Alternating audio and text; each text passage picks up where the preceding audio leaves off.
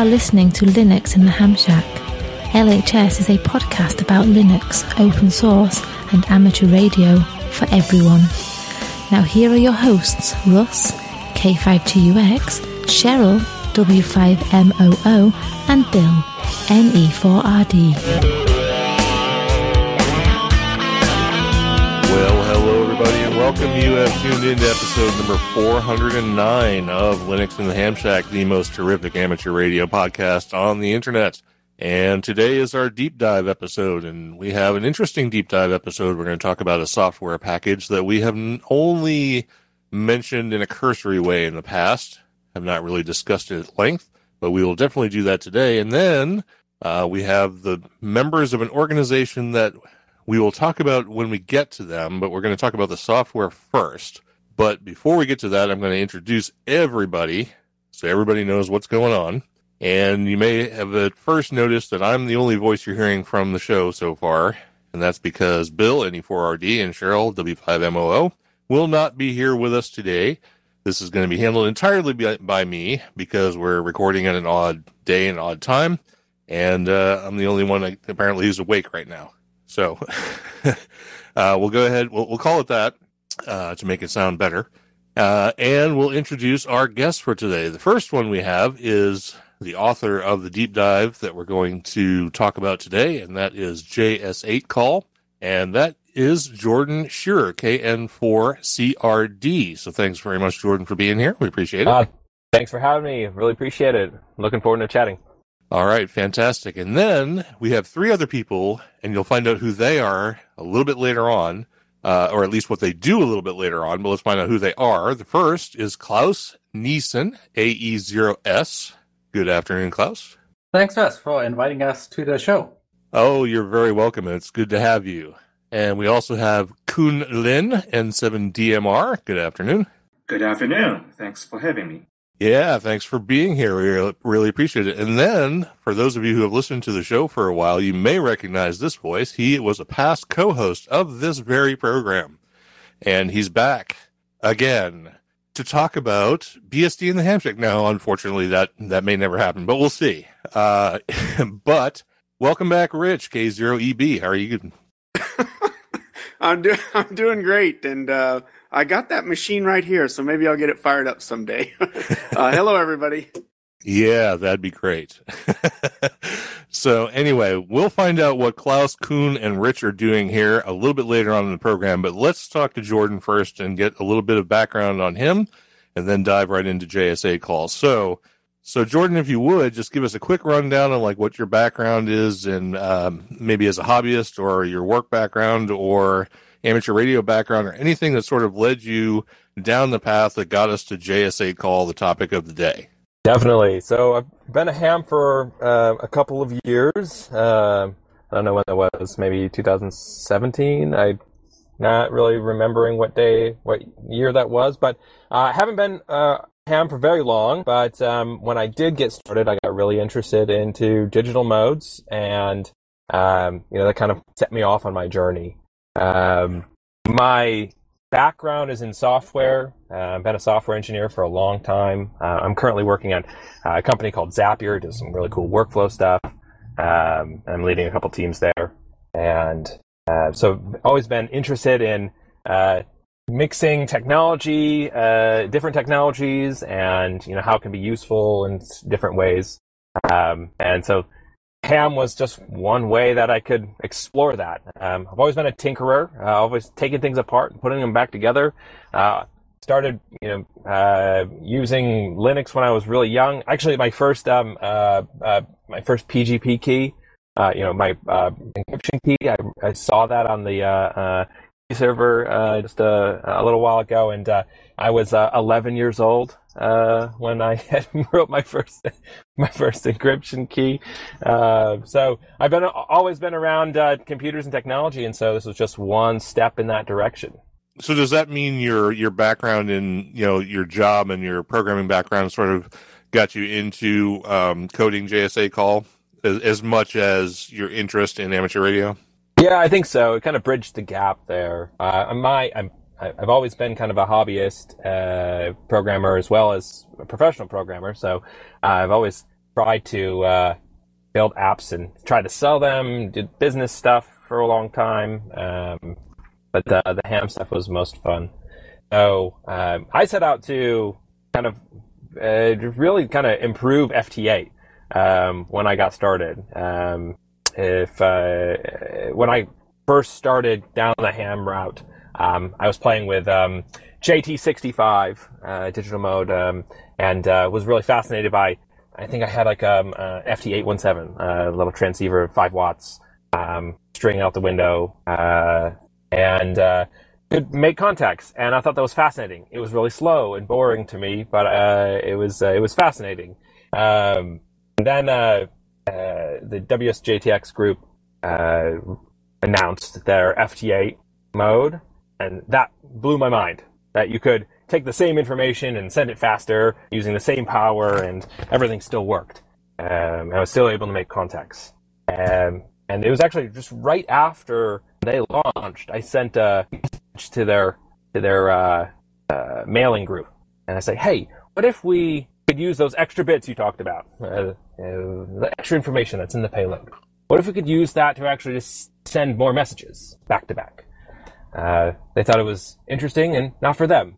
And so that's when I set off on J S eight. All right. So that, that sort of leads me into a few of my first questions that I have jotted down here. Let's let's talk about um, W S J T X and the F T eight protocol and, and how it relates to J S eight Call. So how much of J S eight Call specifically is taken from like W S J T X, or did you did you like sort of, I can't imagine you reinvented the wheel here, so you must have borrowed some of it uh, and expanded it. So W S J T X is uh, is open source. Um, it's a G P L licensed open source project. Uh, you can go down the code. You can modify the code as long as you release the source. Um, and uh, overall, it's uh, it's a great program. It does what it says on the tin. It, it's weak signal uh, uh, digital mode for ham radio, and so you can use very low power or a lot of power over a long distance. Um, Uh, to to connect with other hams. And so I'd probably say uh, more than fifty percent of J S eight is based on W S J T X. Um, I took the program, uh, their program, their code, uh, and forked it. Um, went down the modifying it, just really trying to understand its internals and stuff like that. How would how would I actually make uh, this kind of weak signal but communication mode uh, out of this uh, out of this protocol? And so the first versions of J S eight Call were actually really close to F T eight. Um, insofar as uh, I think um, uh, they they contacted me and said, "Hey, you need to change the it's called a Costas array, uh, the way that uh, de- de- the detector detects the signal. Um, you need to change that because it's messing up other other F T eight users." So um, it, the first versions were actually really really close, um, and it's diverged since then. Um, invented some uh, invented invented a way to compress the text uh, a little bit uh, differently, um, changing the speed of the mode so you can send more information with more bandwidth faster, uh, stuff like that. Uh, that's kind of improved over time. So, so what is J S eight Call written in specifically? How many languages? What does it use? What's the the basis of it? And presuming that since you forked it from uh, W S J T X, that it's still licensed G P L, correct? Yeah, it's still still G P L licensed, so it's open. Uh, you can go and uh, uh, take a look at the code. It's uh, it's on Bitbucket. Um, probably put a link somewhere uh, to that. But if you Google it, dude, it'll just uh, it'll take you there. Um, all the code's open source. Um, it's written in uh, primarily C plus plus. Um, the W S J T X program uh, and J S eight Call both use the Qt framework for um, the user interface. And that's in C plus plus. And then there's a section of the decoder that is written in Fortran. Um, that wasn't my choice. That was W S J T X's choice. Uh, and um, since then, uh, I've learned Fortran and uh, can understand it and can write Fortran. Not something I was uh, expecting to learn, uh, but uh, it's been fun to see uh, how that can be applied. Well, that's interesting that you learned Fortran in twenty twenty-one, and I learned Fortran in nineteen eighty-seven. Uh, it's still around, still cooking, still kicking. That's right. Yeah, absolutely. So let's talk a little bit about F T eight. So what, what have you done to F T eight? Have you expanded the protocol or just re-implemented the protocol or used some part of the protocol that gives you the added functionality? How have you done F T eight to make it do what you want in J S eight Call? Totally. So at first it was just F T eight and just changing the way that you, um, the one, one or two bits that can signal an extra message.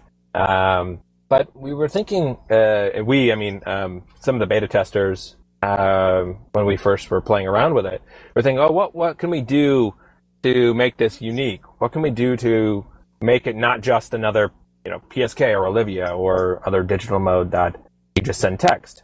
And we had been playing with F S Q. Um, that is a, a, a an F S Q call specifically, and it's um, uh, that is a digital mode and modulation and uh, protocol for um, interactive stations and some even automatic uh, responses, and kind of took that and said, oh, this is what we could do with F T eight. We could use it just plain text, free text, send whatever message you want. We could also layer on the networking side of interconnected uh, stations. And so that's where we started layering on and changing the protocol Uh, and uh, uh, experimenting with new features. So F T eight mostly is uh, a frequency shift keyed uh, signal. Um, it just sends uh, eight different tones, um, and those tones comprise of a uh, a payload a message, um, and uh, it's really, you get like seventy-five-ish bits that you can send in one message, and that message in F T eight takes fifteen seconds uh, to send. Well, about twelve seconds to send, a few seconds of dead air in between frames. And so what we did with J S eight was uh, change a little way that the message was encoded. Um, it uh, packs a bunch of information, changes a different, uh, basically a packet structure. So there's a little bit of a header. There's um, you have a, a structured uh, structured payload that either embeds the call sign or a specific M A N D or just free text, um, similar to F T eight, but it's different. The other changes that we uh, took with J S eight was um, later in, in later versions was speed it up or slow it down. Um, so J S eight has four different modes: slow, normal, fast, and turbo. Each one of those uses a different uh, bandwidth, and so it sends message either slower or faster. Um, slow is like a thirty-second transmission, and ultra is like a four-second, or uh, turbo is a, a four-second transmission. Um, and it uses a larger bandwidth to send that message faster. All right. That's really interesting. I, I love how um, a project can build really successfully on another project. We're going to talk a little bit more about the operation of J S eight Call specifically in a second. But we've uh, sort of got your inspiration for it. We've talked about how you've modified the existing technology to create a different technology that basically, the way I've heard described, is weak signal rag chew. Yeah, totally. So, which is a cool thing. I've only played with it a couple of times. I have noticed that it's maybe its uptake is not as uh, I don't know, robust as you'd like, perhaps. But uh, hopefully we can help correct some of that. So let's talk a little bit about the application itself. So Um, what kind of infrastructure do you have to set up to get it? Is it in repos, stuff like that? So how, if someone wants to try out J S eight Call, where do they go to do it? It's at J S eight call dot com, links you to a bunch of downloads. Um, we have a distribution for uh, Windows, uh, most um, up-to-date Debian-based Linux uh, installations, uh, Mac, and Raspberry Pi. Um, so you have an installation file that you can just load it up if you want to go that route. Or you can compile it from scratch. There are instructions. Um, it's not too difficult. Most of it is um, pretty straightforward. Um, and with a little bit of uh, hand-holding, it's uh, pretty easy to get set up. And that's the most useful case for custom systems, uh, if you wanted to build it on like an ARC or something like that. Usually the problem with uh, source builds is just having the necessary dependencies, so you'll need like the Qt libraries and stuff like that. But most of that stuff is in your normal distribution, though, so you can quickly install that, and you're you're off to the races. Um, so once you install the the app, um, what you need is a, a way to connect your computer to your transceiver, and so um, you have to have um, some kind of digital interface. Um, It's very simple. If you just have a, uh, if you can key your rig and send audio out, uh, so via a U S B sound card, that's all you need, really. Um, uh, for most uh, installations, that's uh, that would get you by.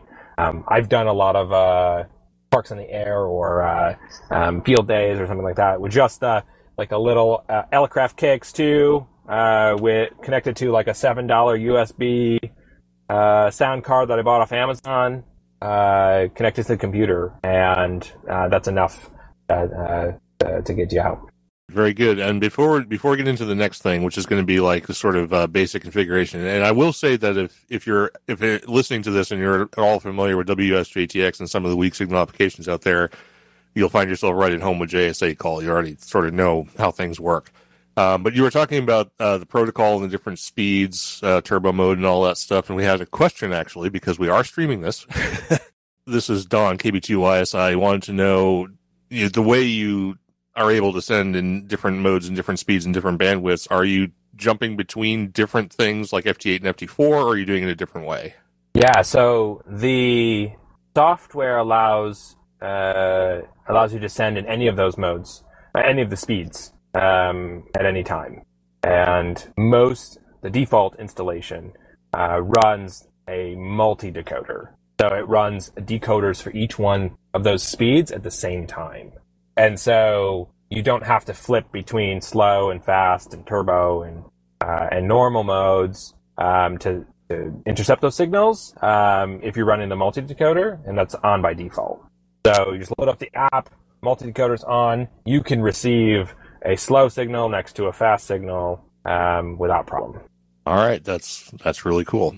I, I love I love having these little interviews on, on programs that I'm not really familiar with or, or don't use very much, because then I always get really interested and have to use them right afterwards. Ah, good, great. Because so that's exactly what I'll be doing this afternoon. But uh, let's talk a little bit about the uh, basic configuration of J S eight Call. So what um, what are like what's like the quick and dirty? How do you get it up and running? What's the minimum you have to do to, once you get it installed, actually get on the air? Uh, once you've got your uh, rig control device. Well, actually, rig control is uh, part of the configuration, so I guess we'll touch a little bit on all of that. Yeah, definitely. So you set it up, uh, and the first thing you need to do is uh, go into the settings and set, set your call sign, your grid, similar to how you would in W S J T X. Um, and uh, as long as you have your audio device uh, connected to your computer, you can just go select the audio device from uh, the audio settings Um, that you'd be transmitting or receiving on. And that's it. That's all you actually have to do. Um, for the most part, everything else is extra. Uh, if you want to customize the way that uh, your computer controls your rig, um, you can go and set up, it uses Hamlib in the background. Uh, so it has a, a bunch of different radios that it can connect with over U S B uh, or, uh, or serial. Um, and... So you can uh, set it up so uh, the software can control the rig. The thing that's important, though, is that you don't actually have to do that um, for the most part. Most transceivers have a Vox circuit, so uh, you can turn on Vox on your transceiver and hook the mic up uh, to the audio out from the P C, and that's all you need. Um, the uh, uh, the most important piece, though, of setting J S eight is that you need uh, a fairly accurate time source, so um, you know, internet connected time source or something like that, or G P S dongle. You don't have to have those uh, anything complicated, but for the most part, you need to synchronize your time, um, similar to how you would with F T eight. The cool thing with J S eight is you don't have to do that. There's actually a built-in utility that can just listen to the bandpass for signals, and once it's it basically tries to decode every second. And once it finds a signal, it'll automatically set the time to that signal. And so then you actually don't actually need uh, an internet-connected time source or anything like that. Um, but it doesn't do that uh, right out of the gate. You need to uh, tell it to do that, essentially. Yeah, that's one thing we talk about when doing these weak signal modes, is that time is critical, because once you get outside of a certain delay, you'll you'll see drift or be completely unable to decode entirely. So with J S eight, it's uh, it's about two seconds. You need an accurate time source within two seconds of a transmission, um, and But that doesn't mean you have to have like an accurate time source to the actual time. Um, it just needs to be within two seconds of the transmission. Um, and that transmission could happen at four seconds or six seconds or fifteen seconds or whatever. Um, so uh, that's why we built uh, a utility that's in the app um, to listen for signals and try to set the time to their to their basically transmission time. Oh, that's really neat. That might might be something uh, guys over at uh, W S J T X could incorporate. That might. Uh... I, I I asked them if they wanted to, and uh, it's open source, so they can go check it out if they want. Um, that's the cool thing. Like, it would be awesome to be able to contribute some of that up back upstream, um, but uh, uh, sometimes they're they're not interested. No, and I understand that completely. But I will say, just from a general computing perspective, especially if you're doing anything with cryptography or encryption or backups or or anything like that, uh, just a good, stable, consistent time source is useful, even if you're not doing, you know, critical weak signal work or anything like that. Just have a good, you know, solid clock. All right, so let's talk a little bit about basic operation. One thing I was going to ask you right off the bat, because I was thinking about it a second ago, is this, uh, since this is sort of like a rag chew mode and you're doing this um, using weak signal protocols, is it, does it have the op- option of like macros and stuff so you can throw your brag tape in there and all that, just like, uh, you know, um, P S K thirty-one, stuff like that? So you have saved messages, so you can you can dump whatever you want in there um, and send those uh, pretty easily. Um, there's some configured Um, buttons to send like a, just a standard reply or um, you know your uh, signal to noise ratio or anything like that. Um, those things are built in. Um, most people don't use uh, brag tape because um, it takes a while to send a big long brag tape, and um, it's more efficient to actually have a conversation. Right. So, so even with the idea of this being a mode where you can actually have a conversation as opposed to just giving a signal report and a grid square, you're still you're still sort of limited because you are doing weak signal work. There's a lot of uh, error correction and stuff like that. So you're so you're sort of by definition limited on the amount of data you can send in, in a reasonable amount of time. But this does give the option of having what would be considered a more natural human conversation. Yeah, that's right. That's right. Um, one of the cool things about the payload itself, um, it uses uh, I'm calling I call it adaptive text compression. It has a couple of different algorithms for compressing the text, um, and uh, one of those is a dictionary-based um, algorithm, and uh, so it compresses it based on a dictionary of English words. Uh, I think the dictionary is like two hundred fifty thousand words uh, that are stored inside of the program. And so it compresses those pretty small. So if you're actually just normally like uh, typing uh, real sentences with real full words, it actually sends faster than like abbreviations and funky weird character emoji type uh, type words uh, because the text compression recognizes that and, and compresses it better. All right, that's cool. So I assume that the idea of how you would use this is, I mean, it has uh, like the band pre-configured calling frequencies and stuff like that, which are presumably the same as the ones used for uh, W S J T X and stuff. So it's a, a, a couple of uh, kilohertz away from F T eight. Uh, most of the most of the bands are configured. You know, I think it's uh, probably plus two to plus six kilohertz um, away, and so um, it's not in the same band as F T eight most of the time. Uh, we had done that at first, and they were uh, W S J T X complained about that, so we uh, we had changed those frequencies. So um, all that's configured up up front. You have all the calling frequencies. It's very easy to get on the air. Most folks operate in the United States operate on forty meters or twenty meters, and that's where you'll find most of the activity. Um, so if you join the uh, the groups uh, groups dot I O J S eight Call group, um, the mailing list. Have a bunch of people who do skeds or uh, you know, fun uh, uh, contest type stuff um, once a month, uh, and even a net uh, every every once in a while.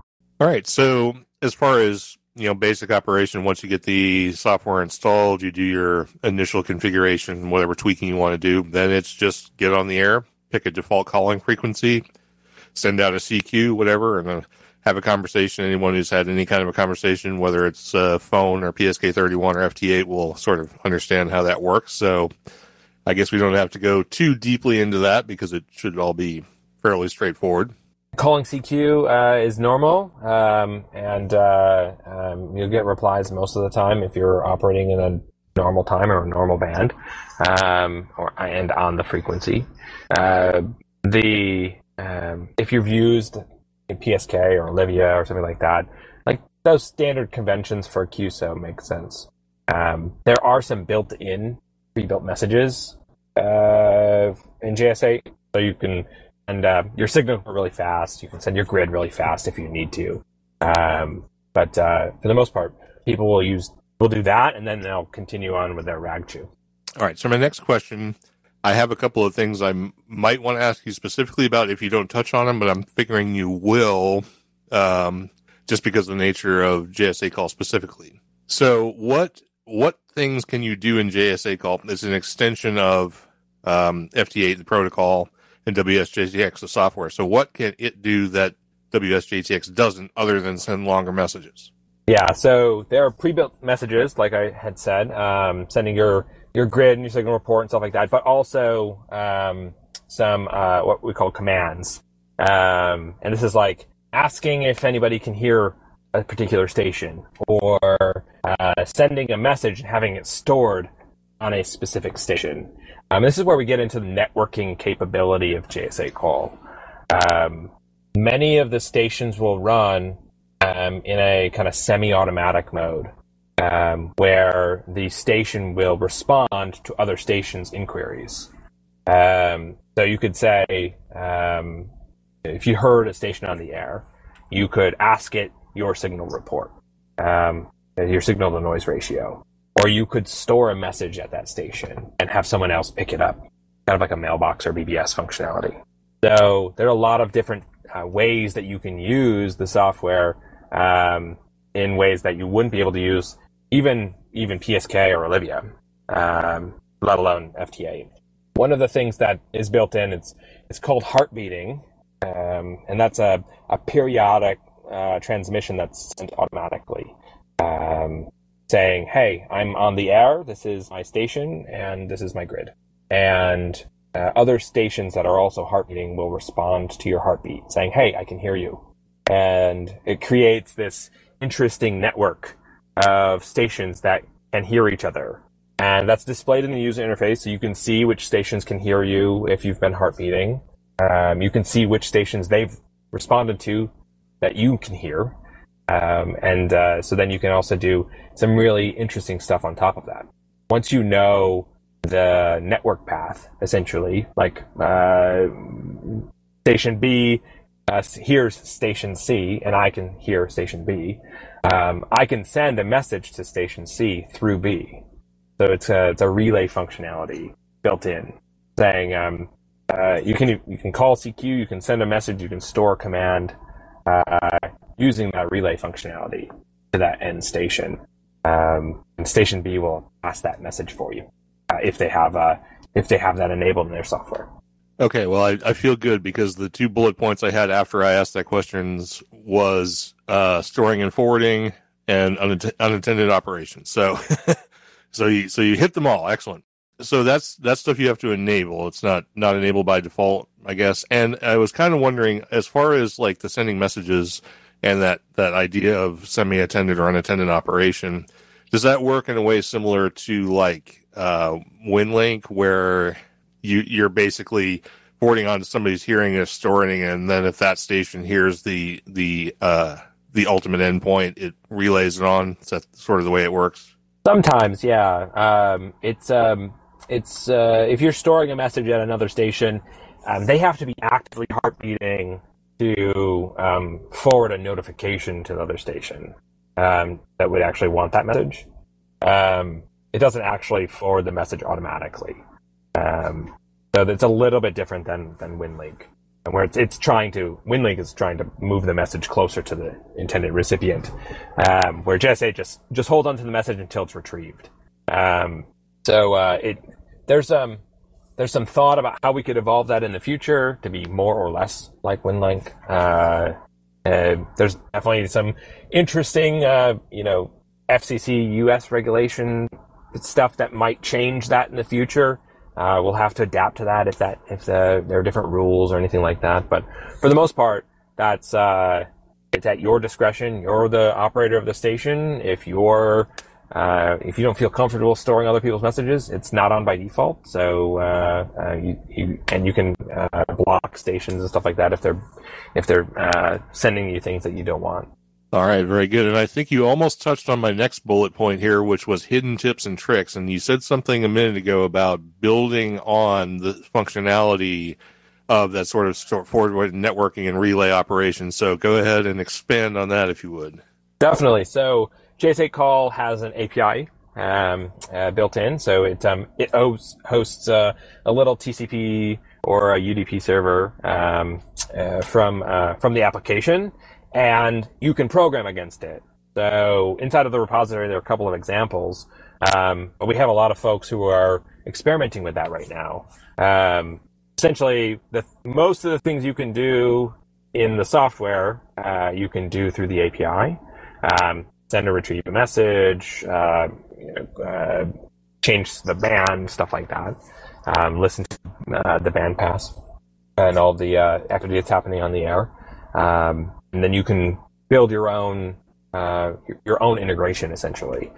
Um, some of the things that people have done, they've uh, they've um, connected a, a, a script that they're running to G P S to figure out their grid, and then automatically send their grid when it changes um, as they're on the move. We had people who were like roving. They had uh, their transceiver in the car and their G P S, and they were just plotting their course.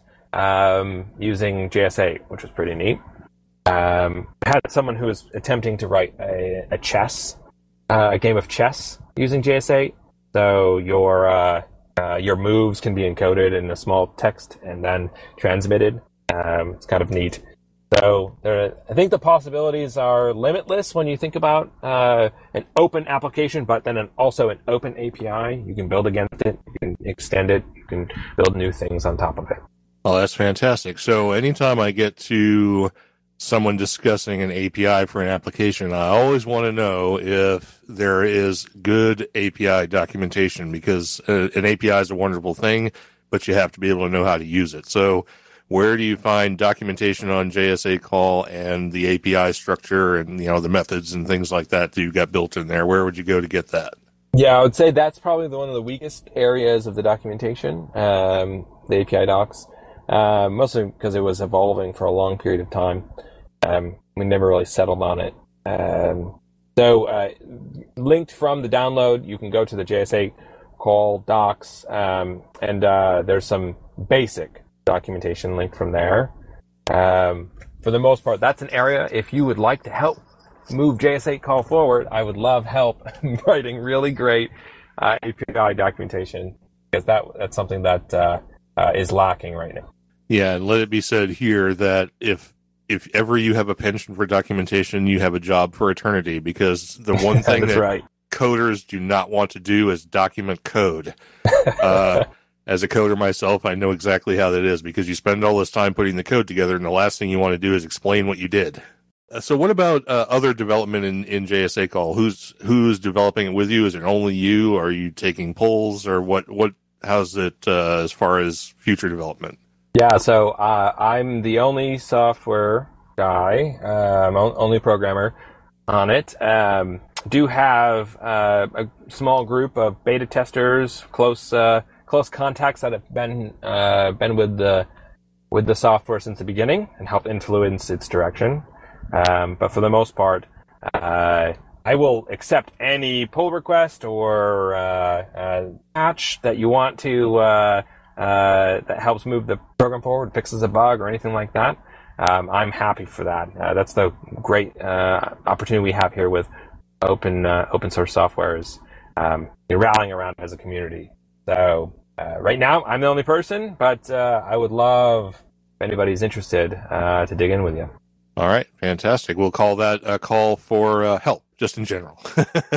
um, so now I, I we're just about to the time you've allotted us, and I want to let you get on with uh, all the things you you have to take care of. But uh, before we let you go, there's two things we uh, need to get to. The first one is one we always ask at the end of an interview, which is, what did we miss? What did we forget to talk about? What's something you want to talk about, even if it's not necessarily about J S eight Call, but, you know, uh, a hidden feature, a bug, something you want to tell us, uh, or whatever, or just anything you want to say? Yeah, definitely. Well, uh, J S eight Call uh, was a, a fun journey when um, I was just getting into ham radio, and really, like, the the most of the development happened when I was on parental leave with my first daughter. Um, I'd taken some time off of work uh, and spent time programming and dealing with little baby. Um, what's really cool, uh, at the end of the month, we're expecting our second child. I'm going to take some more time off, and I'm going to probably do some more programming. Um, I actually have a lot of interesting things uh, in the works, so stay tuned.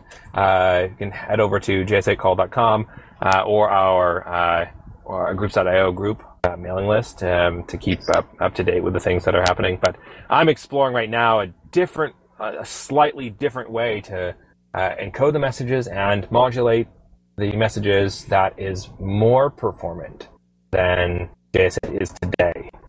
Um, it's uh, completely different, using some um, newer technology uh, for uh, uh, error correction, forward error correction.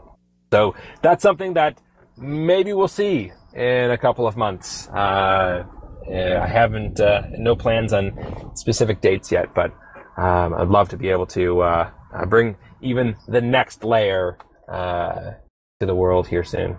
All right, very good. And so groups dot i o, the, the mailing list, and J S eight Call, is it j s eight call dot com? Is that what it is? Or yes, is that's there, right. Okay. Are there any other places that people would need to go? Are you, do you have any Discords? You're on I R Cs, or or uh, is there any other way that you would want people to contact you about the program?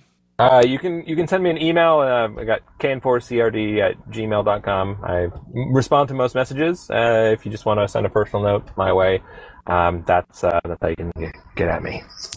All right, fantastic. And before you go, let's bring in everybody else here. I was I was trying to figure out how I was going to segue into this, but um, let me just ask. Uh, let me ask Klaus. So Klaus, you and Kuhn and Rich are here for a very specific reason, and we've been talking to Jordan for the last forty-five minutes or so. So, so why are you guys here, and why is Jordan here at the same time?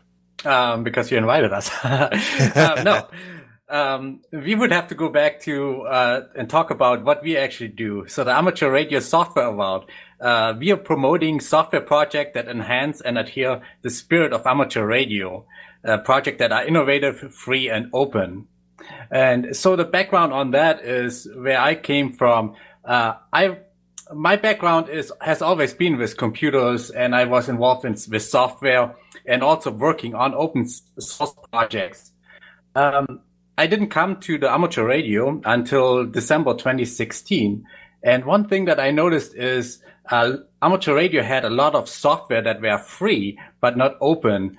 And I was kind of wondering why that is, because um, the whole open software uh, philosophy kind of fits with the amateur radio. And that's kind of how I uh, uh, got driven to uh, create this uh, software award, the Amateur Radio Software Award. And so we want to uh, celebrate the software projects and the developers that do those software projects that make those make the software open for anybody. So, for example, uh, J T, uh, J S eight Call, for example, is a great example in this. Uh, the software would probably would never have gotten up and going if Joe Taylor wouldn't have made F T eight open so that Jordan could go in and see how the software works and build upon that software. So that's really exciting, and that's something that I really want to promote more. All right, and we're going to talk a, a, a bit more here about the Amateur Radio Software Award, but we are here to say, for anybody who doesn't already know, uh, you guys awarded Jordan the twenty twenty-one Amateur Radio Software Award for J S eight Call, and that's why uh, you guys are here to talk about that, and why he was here to talk about J S eight Call. So... So thanks for that. Um, we're going to roll into talking uh, with the guys from the Amateur Radio Software Award here. So Jordan, if you if you got to go, uh, now is the time. Jordan, before before you go, Jordan, I want to say again, congratulations for winning the award. And uh, Kuhn and Rich, maybe you want to say that as well. Congratulations, Jordan. Uh, great job, and thanks for um, all of the hours you, you put into it. Really appreciate it. Yes, really, congratulations. And we did, did deliberated a lot of time to reach that conclusion that like we want to award J S eight Call for, the, for this year's award. So congratulations. Thanks, folks. I really appreciate it. Uh, definitely exciting, and uh, I'm, I love the uh, the idea behind the reward and, and, and wanting to push open software for ham radio. So I'm glad to be a part of it. Thanks, folks. All right. Thank you, Jordan. Thanks for being here. I uh, really appreciate it, and we look forward to uh, everybody giving J S eight Call a try and uh, seeing how it goes in the future. Yes, definitely. Thanks, folks. Take care. All right. Take care. We're now left with Klaus and Kuhn and Rich of the Amateur Radio Software Award uh, Board Foundation. I don't know. Do you guys do you guys have a, an organization, or is this just a free form thing going on? I'm going to go with Klaus. I'm, well, actually, I'm not going to go with Klaus. I'm going to find out who started this thing. Actually, Klaus. Okay. All right. So I was I was on the right track. So so Klaus, you started the Amateur Radio Software Award, which I guess you alluded to earlier. Um, but you've uh, brought on a few other people to, to talk or to uh, to help you, I guess, determine who's going to, to get these awards. But um, so let's let's talk about uh, whether or not this is an organization, foundation. What what are you calling this this thing? The Amateur Radio Software Award? Is it just uh, a personal, like we're trying to to get the information out there about these great software packages? Are you uh, creating something uh, that's more of a structured organization? Or, I don't know, I guess I'll just let you try and answer that question as best you can from a poorly worded. Yeah, what we are not is we are not an index of open source software. Uh, so we won't list off all the open source software for amateur radio. Amateur radio. Uh, instead, we are just uh, celebrating and promoting that amateur radio software is open source. Uh, the interesting part, you, you talked about uh, starting that, uh, the whole idea of the Amateur Radio Software Award. Uh, that was an idea that I kind of had, as I was mentioning, but the Amateur Radio Software Award didn't get started until I was out on Reddit and uh, bringing up that uh, idea and had some feedback from people. And that's how I met Kuhn, and he was working with me. So Kuhn was there from the beginning, really, on the award. Uh, yes, I saw Klaus's post on Reddit describing his idea of setting up this software award. So I contacted him and says, sure, I want to be a part of this. I would like to contribute to this award. So that's how we started this one last year. And this year is our second year. And we have Rich joined us the second year for the award. So... So it started last year, and so who, just so we can get this out of the way, who was the winner of last year's award, the twenty nineteen, or twenty twenty award, I guess? Anthony Good uh, was the winner of the twenty twenty award for his K three N G Arduino C W key. All right, that sounds like an interesting project, and we should probably touch on that at some point. Klaus did say that you guys are not a repository or a clearinghouse of software applications, but... That being said, how do you find the applications that you're going to evaluate for the award? So we do accept nominations where people can go in and uh, nominate a software and tell us a little bit about that. Uh, we definitely appreciate that because uh, none of us knows all of the software. And if people nominate new software, then we get uh, interested and look into it and evaluate that software as well. Uh, for example, uh, J S eight is not a software that uh, I have been using J S eight occasionally in the past, but I'm not a hardcore J S eight uh, user. Do you do any research on your own to try and find software, or do you pool, do you pick your winner entirely from the nomination process? Uh, we definitely are allowed to bring out our own soft, uh, not our own software, but software that we're using or knowing about it. And so, yeah, there's some research, and we're not just blindly picking uh, the nominated uh, software either. Instead, we go in and see if the software actually applies to the criteria that we have. And also after that, we evaluate who should be getting the award for this year. All right, that moves very nicely into my next bullet point, which is what are the qualifications for the software award? What what needs to be, other than being nominated or you finding the software, what other qualifications are there that have to be met? First of all, it has to be amateur related, amateur radio related. Uh, then we say open source and free. So that means anybody could look at the code and fork the code. Uh, free means anybody could use the software for free. Uh, it doesn't necessarily mean that the software project can't accept donations or so. That, that's still acceptable. Um, although we don't do security inspection of the software, uh, we do kind of want software that is non-malicious. And then also we have a no conflict of interest rule, meaning if one of us uh, on the Award committee board creates a software, that one is that software is unfortunately excluded. That that's pretty typical. You want to avoid any I uh, you know issue of impropriety by uh, creating software that's nominated for an award and, and all that. So I certainly certainly realize why anyone would do that. So if somebody has or knows about a great software package and wants to nominate it, how does one do that? Yes, uh, go to our website, a r s award dot com, and there we have a link to awards nomination, and you fill out a form and we will review that. Um, we have the due date for every award is uh, February first. So for the twenty twenty award, uh, sorry, for the twenty twenty-two award, you have to submit the nominations by uh, February first, twenty twenty-two. However, you don't have to wait until then. You can award, uh, nominate those awards. Uh, sorry, you can nominate the software now already. Okay, fantastic. So any, so you have a, basically a year period of nominations up to and including February first of the year, and then what what date is the award issued for that year? In the spring, we do that. Uh, we don't have a fixed date yet. We are still pretty young, and so we just. On February first, we kind of make our cutoff and we evaluate all the software that we have so far. So if there's any other nominations trickling in, that will be for the following uh, year. And then comes in the couple months of uh, evaluating which software uh, uh, fits the rules and which software we think is worthy for the award. And definitely not an easy task to do that.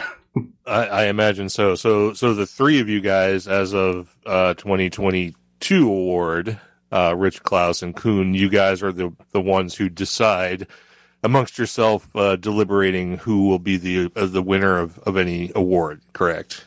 That's right. Rich, way to jump in there. Um, so let me ask this: so you have an award. You've given away two of them. There'll be one announced in twenty twenty-two, sometime in the spring. So other than an incredible sense of pride and three hearty slaps on the back, are there any other prizes for winning the Amateur Radio Software Award? So this year we award the recipient of the Amateur Radio Software Award three hundred dollars. So each of us uh, on the committee uh, contributed one hundred dollars to the award money. So we sent it over. So last year, since there's only two of us, we sent two hundred dollars award to the recipient of the twenty twenty award recipient. So that's how we sending out the prize money. Like each of us on the committee contributed one hundred dollars. Excellent. Do you guys see that as being the trend going forward, that you being on the board of the Amateur Radio Software Award will sort of pony up the award? Or do you feel like you might branch out into having a sponsor give a prize or something like that, or is that not on the radar? That's not on the radar. So our, the concept right now is that uh, we have the award prize for two reasons. One is it, it since the committee member have to come up with the money of the award, it makes the committee um, the committee member is is more has a higher buy-in into the award and the whole process. And the other thing is what the award prize also gives is a little bit more than just award that somebody nominates, but there's also something substantial behind the award. So that's kind of the idea of having the award prize. All right. Very good. I like it. I like what you guys are doing here. I like that you're advocating for and uh, actively promoting good software projects that are both open and free. I like the fact that you have both of those qualifications there. Although, for the most part, I've seen that open source applications are, are, are also free as in beer when it comes to amateur radio. So you very rarely have to separate those two ideas. Rich, you haven't said much. Is there something you want to say? You could just feel it, couldn't you? Um, you know, the uh, the money is it, uh, – I see it as a way of giving back because so many people do so many things for amateur radio. And this is just a way – you know, maybe I wouldn't donate – I mean, I don't donate to all the open source projects, you know, that I use, which is in the hundreds probably um, because is that – you know, if anyone doesn't know, I'm a, I'm a full-time Linux user. Um, I, I'm always looking for – for, you know, cool and new software. And I, and I love it. I just love the idea of it and the spirit behind it. And it matches so closely with amateur radio being so open. And, you know, we share ideas, whether it's from antennas or, or making contacts or just whatever. Uh, it's just this, this great community of, of sharing and giving back.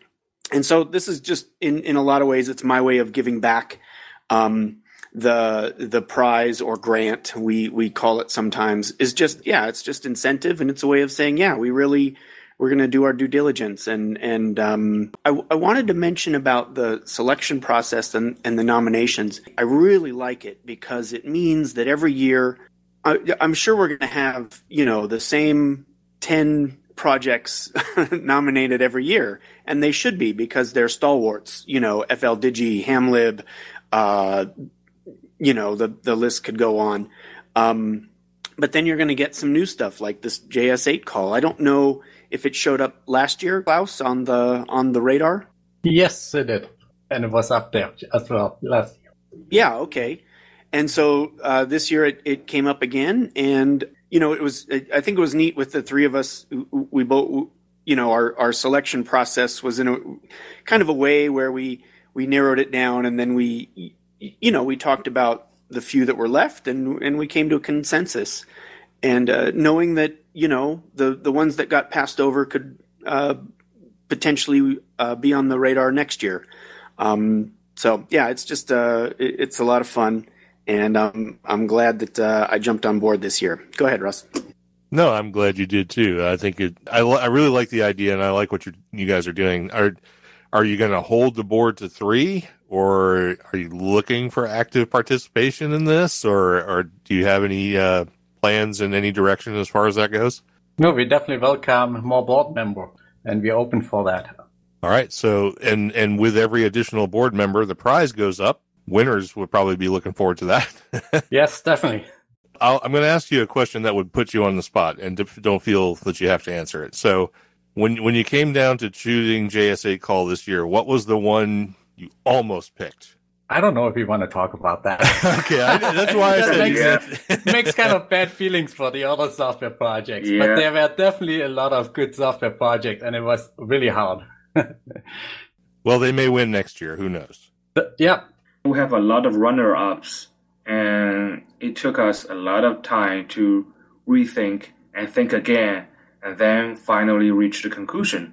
And this is the one J S eight Call we're going to pick this year. So next year will be a next year's thing. All right. And and uh, I don't know where I heard this, but I heard that Klaus has a Morse code trainer. You want to tell us anything about that, Klaus?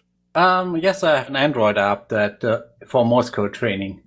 Uh, I wrote that a couple, uh, a year ago, a couple years ago. Uh, that was during the time when I was trying to learn Morse code. Unfortunately, uh, I have a hard time learning Morse code. So, great programmer, but uh, not the skills to learn Morse code kind of thing. So, what what would you like to know about that? Oh, uh, well, it's an Android application. So, are you using? Is it in the App Store? I mean, and what's it called? Yes, it's in the Google's App Store. It's Klaus's Morse code. Uh, what was it called? Klaus's Morse code trainer, I think. And it's also open source, so you can check it out on GitHub. Well, see, I think that's all we need to know. So you just Google for Klaus's Morse code trainer. And if you, like a lot of people, are having trouble learning Morse code, that might be one way to help you out. It's not, I mean, there are quite a few Morse code trainers out there, but uh, everybody learns in a different way, and this might be the fit for you. Yeah, that program goes by uh, learning Morse code by listening. So it has a list of uh, letters that it plays to you, and then in Morse code, and then it gives you a couple seconds, and it tells you via text to speech what letter it was was sent. And then you can also uh, do words as well on that. And if you want to, you can create your own text file with words that you would like to learn on that app. All right, excellent. Well, thanks for telling us about that. And thank you all for telling us about the Amateur Radio Software Award. You guys are looking for additional board members if anybody wants to participate in this uh, excellent project and the selection process for um, identifying and awarding excellence in software development for amateur radio in the open source space. Uh, anything else you guys want to touch on before we uh, wrap this one up? Yes, definitely. Uh, every year, uh, well, every year, we, we started now to have every year a special event station that we are running for the Amateur Radio Award. And so we did that last year in the summer, and we do this again this year. So on August twenty-seventh through September fifth, we will be on the air uh, with three call signs. Uh, it was Kilo Alpha, uh, sorry, Kilo One Alpha. Oh, sorry, yes, Kilo One Alpha was last year. Kilo Two Alpha, and that will be me out of Iowa. And I'll let the other people say what their what their call signs will be. Okay, my special event call sign is Kilo Two Sierra. I'll be running it out of Washington State. Yeah, I'm Kilo two something. Kilo two R. Ah, thank you. I'm Kilo two R for Rich. No, um, for radio. And uh, I'm going to be running out of uh, Colorado. All right, that sounds cool. And what were the dates on that? April, August to September something? August twenty-seventh through September fifth. And on our website, once it gets closer, we'll be publishing more information about that, and also Uh, more exact what times we will be work uh, operating and what modes we will be working on. And that website again is a r s award dot com. All right, fantastic. Anything else anybody wants to touch on that I've somehow managed to neglect? I think you covered everything I can think of so far. Okay, good. I'm I'm glad uh, I didn't miss too much. So what is the website for the Amateur Radio Software Award where everybody can go to find out more information and uh, get hooked up with uh, being a board member if they des- decide to? The best way to remember that is the first letter of the Amateur Radio Software Award, and award is spelled out, .com. So A R S award dot com. All right. Thank you. Well, thank you guys for being here, and uh, thank you for doing what you do and promoting software, and uh thanks once again to Jordan, the winner of twenty twenty-one's Amateur Radio Software Award for J S eight Call, for being here and telling us all about his application. I hope everybody uh, participates in all of these things going forward, checks out uh, some weak signal rag chew and all that. Thanks, guys, for being here. Appreciate it. Thank you for having us. Thank you, Russ, for inviting us to the show. Yeah, thanks, Russ, and uh, seven three to all the listeners. All right. Thanks, guys. I really appreciate it. And uh, with that, I do actually have couple bits of feedback. We haven't done feedback in a while, but I do have to get to this, even though I'm here by myself, because we have a voicemail. We haven't had voicemail in forever. You know, Russ, I had bought some uh, some L H S s- stickers a while back, and my idea was to send one to anyone who gave a voicemail. So if they give their name and call sign, I'll send them a sticker, an L H S podcast sticker. We have voicemail from Tom, W A two I V D, Whiskey Alpha two, India Victor Delta. And he sent us uh, some voicemail, so I'm going to go ahead and play that now, and we'll see if there's a question in here that needs to be addressed. Hey, guys and gal. It's Tom, W A two I V D. Love the show. Been listening to it since back when it was just uh, Russ and Richard. And had a comment about the last couple weekenders where in a couple of the contests you've mentioned green stamps. And I think um, Bill, I don't know, a few shows ago, he said that, uh, made some comment about, don't know that, you know, green stamps haven't been around a long time. And on this most, and I thought he was just kind of joking around, and on the most recent show, Russ commented about, you know, include a safety and a green stamp or stamp. And it makes me think you guys might not know what the old school slang green stamp means. Um, the, a green stamp for old school ham QSLing is a U S dollar bill. And it's, uh, if you look it up, it's used for direct QSLing with D X stations. A lot of times a D X station will say, you know, if you want me to Q S L direct, include a self-addressed stamped envelope and a green stamp, because they, uh, they like those better than, uh, what is it, I R Cs, international, I don't know, it's something that you can exchange for postage in any country. Anyway, just wanted to throw that out there. I didn't know if you guys knew that a green stamp was a dollar bill or not, but that's what it means when they're talking about that on the special event stations. Take care. Love the show. Talk soon. Bye. All right. Well, thanks, Tom, for that voicemail. I think I once upon a time had heard the idea of using green stamp to mean a, a U S dollar bill, uh, but it's not exactly common parlance anymore, at least not in my sphere, so I completely forgot about it. But thanks for that. And we also have a YouTube comment from QuazyCat, Q W A Z Y C A T. He asked the question, or she maybe, uh, how is op- how is the OpenRTX project impacted now that OpenGD seventy-seven is canceled? And I didn't know how to answer that question, so I went and talked to the OpenRTX team. And uh, Nizzo, I U two K I N, had this response. There is no negative impact from the licensing side, as the only code is derived from, or the only code we derive from OpenGD seventy-seven is G P L two V licensed and properly attributed. Looking at other perspectives, we are saddened about the end of that project, as it was inspiring and helpful for us and many others like blind ham operating community who won't have their voice prompts updates. On our side, we'll try our best to welcome the OpenGD seventy-seven user base, eventually revisiting our roadmap, but never giving up our core values, open source, community-driven development and experimentation that we are presently expressing with the M seventeen project. Thanks to QuazyCat for the question over there on YouTube, and for I U two K I N for providing a response to the question direct from the OpenRTX team. And with that, that brings us down to the end of our program for today, where we talked with the Amateur Radio Software Award Board and Jordan Sherer, uh, K N four C R D of J S eight Call.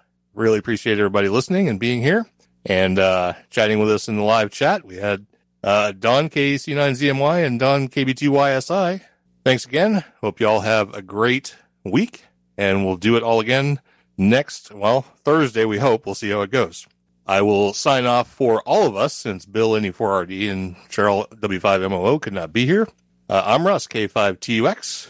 There's no seven three from Bill this time. Oh, no. I don't know what to do. Anyway, we'll catch you next time.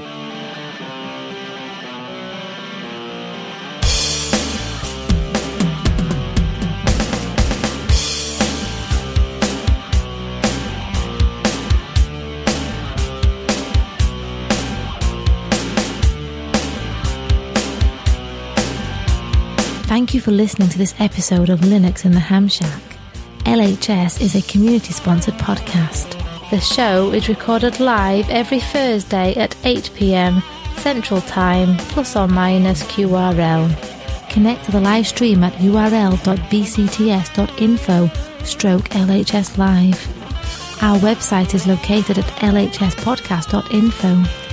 You can support the podcast by visiting the L H S Patreon page at patreon.com stroke LHS podcast, or by using the contribute list on the homepage. Get in touch via social media. We have a presence on Discord, Facebook, I R C, Twitter, and YouTube. Our I R C channel is hash L H S podcast on the Freenode network, and the Discord invite link is url.bcts.info stroke Discord. You can also drop us an email at info at lhspodcast.info, or leave us a voicemail at one nine zero nine L H S show. That's one nine zero nine five four seven seven four six nine. Visit the online L H S merchandise store at shop.lhspodcast.info for fun and fashionable show-themed merchandise. become an ambassador and represent L H S at a local Linux convention or hamfest. Email ambassadors at l h s podcast dot info for more information or visit the homepage for details. Until next time, remember to always heed your hedonism.